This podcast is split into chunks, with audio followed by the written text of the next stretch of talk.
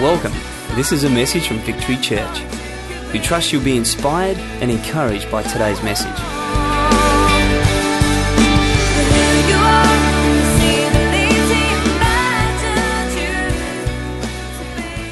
Thanks, guys. Yeah, can I do that? Is that all right? Oh, I do. It is a prop, actually. If I can have that little, maybe. If I, what I wanted to do, though, I have an awesome message that I'm going to share with you. But I actually want to share just a girl moment with you that just literally happened to me. And uh, the point being that you never know what God is doing behind your back and His perspective, because God's perspective over years is quite remarkable. About um, two weeks ago, I contacted an old friend of mine, my best friend from high school, um, who I haven't seen for 17 years. And I actually contacted her on Facebook, and she lives in Queensland. She's sort of known me over the years and wondered if I was still alive, so I was pleased to tell her that I actually was. And I posted her a copy of my book, thinking, oh God, please, please just be with her and all of that. Well, yesterday she text messaged me and she said, I'm going to be in Adelaide. I'd love to catch up and see you. So I thought, fantastic. Well, guess what? I'll be at a women's Christian church sort of conference thing, but I'd love you to come because I had no idea where she's at or what she's been doing. So I don't know if you saw her. She brought photos as well. I'm just so, I was just like, oh, I want to cry, I want to sit on you, I want to hold you, and all of that. Sit on. Uh, love languages. You know the love languages? Mine's physical touch. Come, come on, come and have a hug.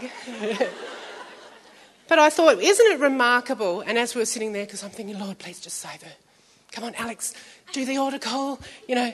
But because I, I, haven't spoken, she's just come straight in, sat boldly on the front there. I haven't spoken to her in 17 years. I have no idea where she's at. Yeah? But I said, Are you okay with this? She said, I'm okay with this. Yeah? She's actually became a Christian about 15 years ago. Yeah? So I'm like, Yes. Isn't God good? She brought photos. I'm just looking for one. I would have loved to have been able to scan one. I'm going to show it to you, even though I know you won't be able to see it.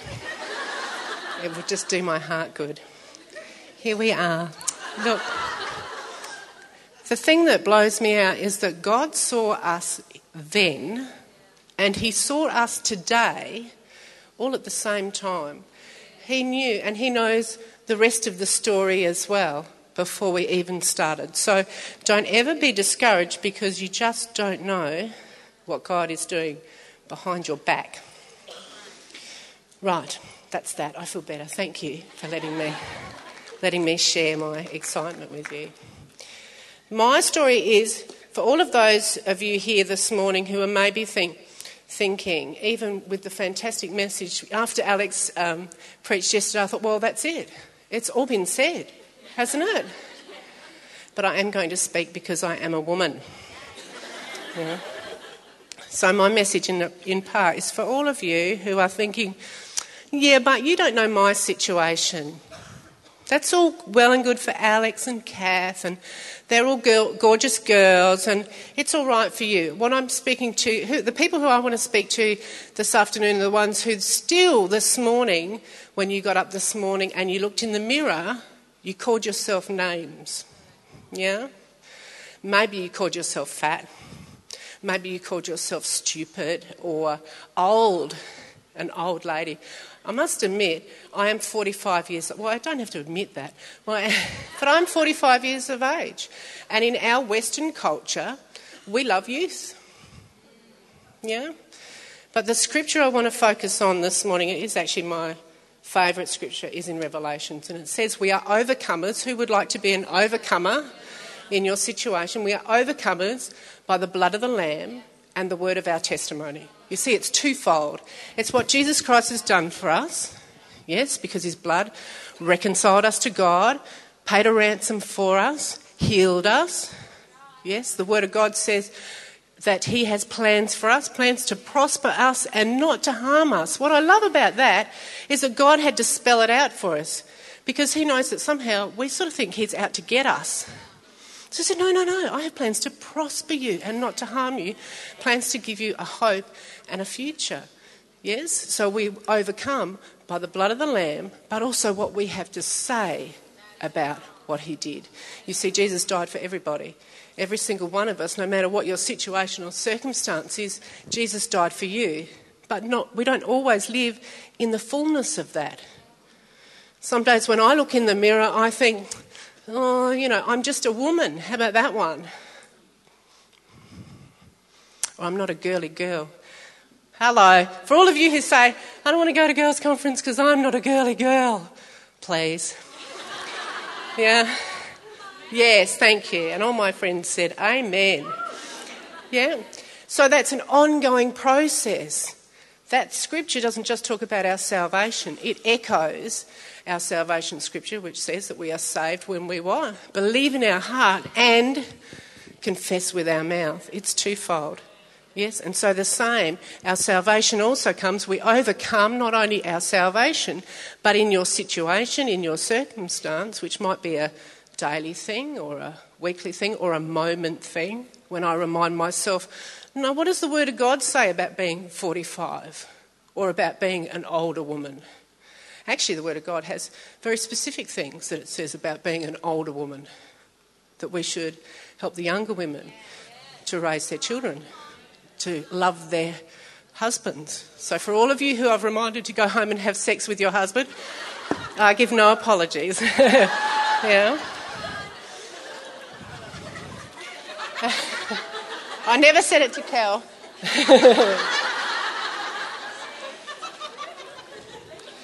I thought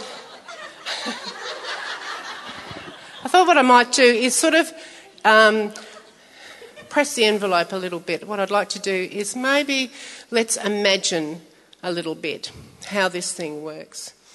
If you could imagine, imagine that maybe a woman walked in um, through the back auditorium doors right now, and as she walked in, you noticed that she was a little bit grimy looking, a little bit dirty, even. Actually, she's even smelly. You can smell her. And she walks down here amongst us all. She's got no shoes on, no bra. Sorry, guys. She's got nicotine stains up her fingers, and her teeth are pretty messed up. When she comes and sits next to you, you notice that there's little creatures in her hair. She's got head lice. And you think, well, I'm a nice Christian woman, so I'm going to maybe talk to her a little bit. And even as you talk to her, you realise that she's not really very appreciative, even of the fact that you've taken a bit of time out to talk with her. Yeah? She's got a bit of an attitude, actually. She's harsh and coarse and abusive. She doesn't have a good attitude. She doesn't seem very nice on the inside either, not just outwardly. As she's sitting there, some little children come in, and even in this cold weather, they're just wearing a nappy. No shoes, no tops, no singlet. And they're running around. I wonder what a woman like that might say when she looks in the mirror in the morning. I wonder if it would be possible for someone like that in that sort of situation to overcome Maybe you get to talking with her a little bit and you realise that she's been abused. Yeah. Maybe you find out that she's a drug addict as well.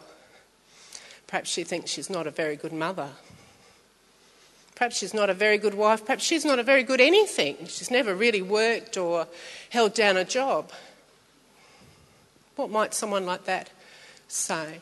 Is it possible in this day and age that someone like that might be able to overcome? And how would that look? I wonder if a woman like that could come and walk right up the front here and lay down her stuff before Jesus. Would that be possible? Would it be possible that someone like that might even walk up these very stairs and stand before you? And if someone like that could do that, what would they say? Would it be possible that someone like that could overcome? If you haven't worked it out yet, I have the privilege everywhere I go, I actually get to speak in uh, prisons and schools and churches. And wherever I go, I take that woman with me. because that woman is me. Now, the miracle is not that I'm wearing a bra and shoes, although it might be.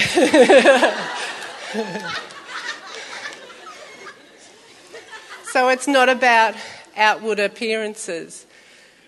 But the miracle is, is the transformation of God. And so I thought on that basis, I will tell you a little bit more. I wasn't going to tell you about the story, but I will. Um, I was actually, that was me um, 15 years ago when I first came to Victory. And I've probably given you the nice version, I think. So for all of those who, of you who sat next to me, sorry, I am wearing deodorant today as well.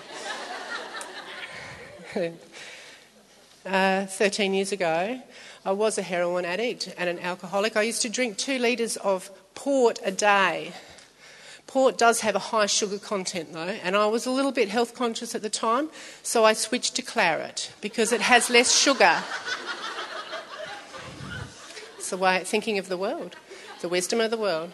Yeah, that was as good as it got. This is not about behaviour modification. Yeah, this is about transformation and inner work, the work of Jesus Christ the miracle of God. And if you need a miracle in your life, I want to stand here and encourage you. I don't tell this story just for fun, like Alex said, but I tell this story that you might be encouraged to go, oh my goodness, Jesus is alive, and Jesus wants to work in my life ongoingly. I'm not at something now. He is still working on me, He's still on my case. But Jesus is alive and wanting to work in our lives right now. Where am I up to? Oh, so. Um, and God actually did a number on me miraculously. So, in the sense that I was at such a desperate point in my life and in my marriage, in my situation, I'd been in jail, but jail again was not enough to modify my behaviours enough to transform my life. I remember looking at my children when I had three children and thinking that they were doomed. And they were, probably outside of God, doomed to the same lifestyle as I had. Yeah, where mum and dad drink and deal drugs, and all of their friends are alcoholics and heroin dealers, who do you meet? What will your kids grow into? What are you apprenticing your children to? Yeah? So, my, in my wisdom at the time, I was, I was very frightened and, and thinking that probably the only way out of my situation, this was my rational thinking at the time, was actually to commit murder. So it was premeditated murder. I wasn't, it wasn't uh, one of those spontaneous crimes of passion. I actually devised to murder my husband. And uh, I was on my knees, not prayerfully at that point in time. Um, and he was passed out on the lounge room floor. And I took up a pillow and I thought that I would just smother him. And that that would solve my problem. My rationale at the time was that no one really would care if an old drug addict in Adelaide died no one would question me and no one would really ask, and that I would be free of my situation. Two things happened. One, I sort of thought, that's a bit extreme. I don't know. Well, you know, they do say taking drugs and alcohol does cause brain damage. Okay? So that's a little extreme. And the second thing, probably more realistically, was that I thought that if he woke up while I was in the middle of that, that then I would be in really big trouble. So I was on my knees and I prayed the first prayer that I remember praying, what we call now a crisis prayer. And I said very reverently, If there is a God, you better do something, or tomorrow he gets it.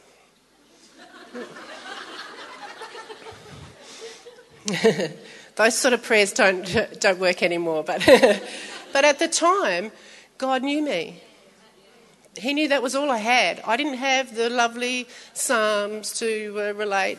God, God is not trying to make this hard for us.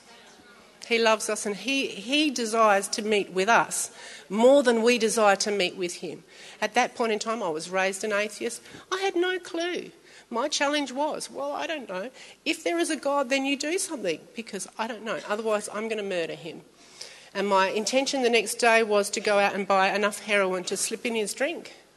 The theory being, again, that no one would really notice or care. What happened was a God intervention. You hear about those interventions on TV, you know, where they you get all your friends and families around for the druggies. Anyway, sorry. sorry. I'm a counsellor now, so my brain slips off to there sometime. And I'm still just impacted by my friend. No, anyway. So the next day I had permission to leave the house, and uh, there was a car broken down on the other side of the road when I went to stop and get petrol. And I felt a drawing sensation. You ever get that? You know, you know where you get those little unctions? That's God. It's good to follow those little unctions. As long as they're legal unctions, then follow them. So I felt a drawing sensation to go over and speak to this person whose car was broken down on the other side of the road. I haven't seen them for years, and they didn't know anything about my situation. Excuse my top. Yeah. The first thing I said to him, when I went over, the first thing he said to me was, have you been? I said, I'm fine, because I wasn't going to go into it. I was busy on my plan. I said, What have you been doing? He said, I've been going to church, you should come. that was it. That was it for me. I knew right then and there on Lower Northeast Road here in little old Adelaide that God had answered my prayer. And not only had He done it, but He'd done it in a way that I understood. He'd done it through someone that was credible to me. He didn't make it tricky or hard or whatever. He was speaking my language. I went to church that Sunday to Victory. And I heard the good news that Jesus Christ had died for my sin and made a way for me. That he loved me so much that he died for me. You see, we've got to make this personal. It's so personal. We, we, we say the scripture, oh, God so loved the world. No, God so loved you personally. He made it personal. Put your name right in there. God so loved you that He died for you. He made a way for you to be reconciled with God. Now, that doesn't, for me, how that translated in being able to overcome, because I came with a little bit of baggage, can you imagine? I, I had some issues. The woman that I described to you walking in this room was me.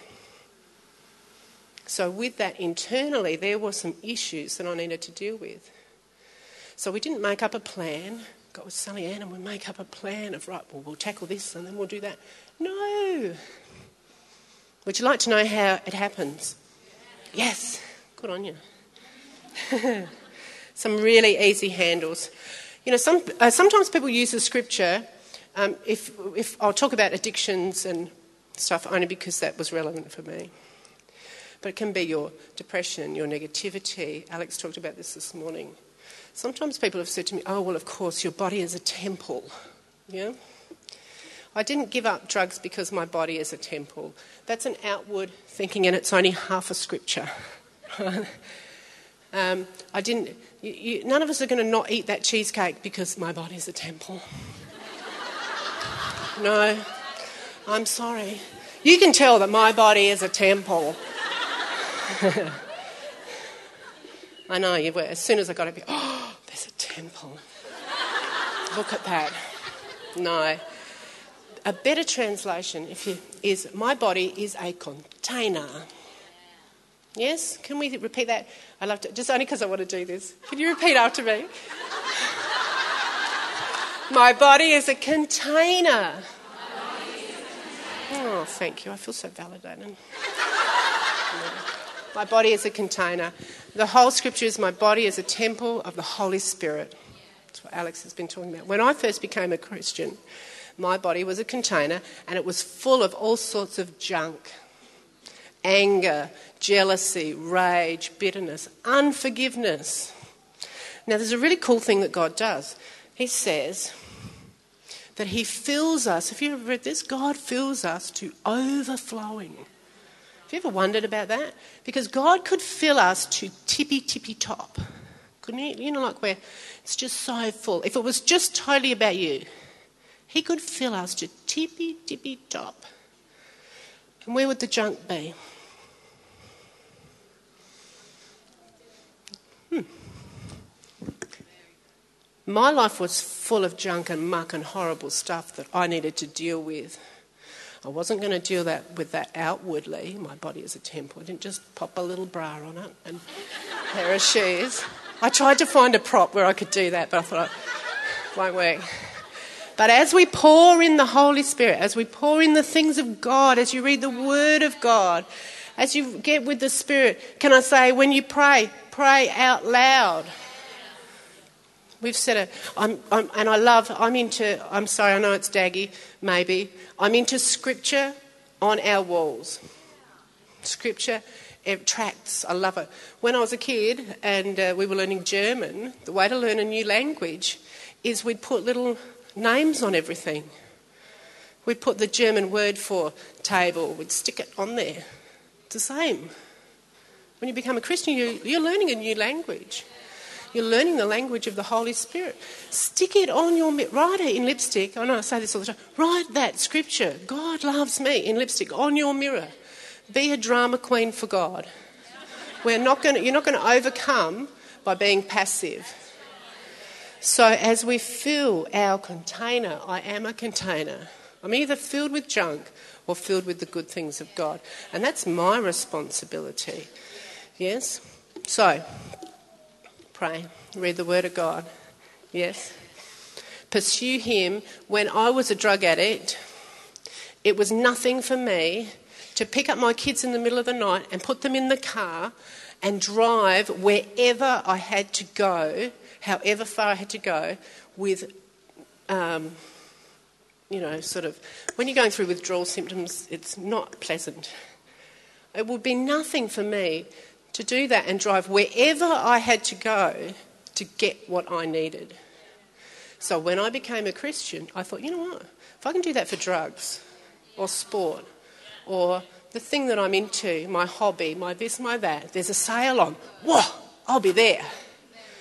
So I decided that I would pursue God to the same degree. If I could do that for drugs, how much would I pursue? You are not going to overcome by being passive.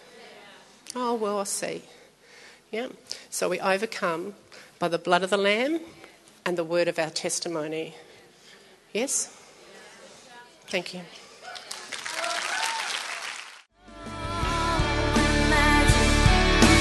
This is the end of the message.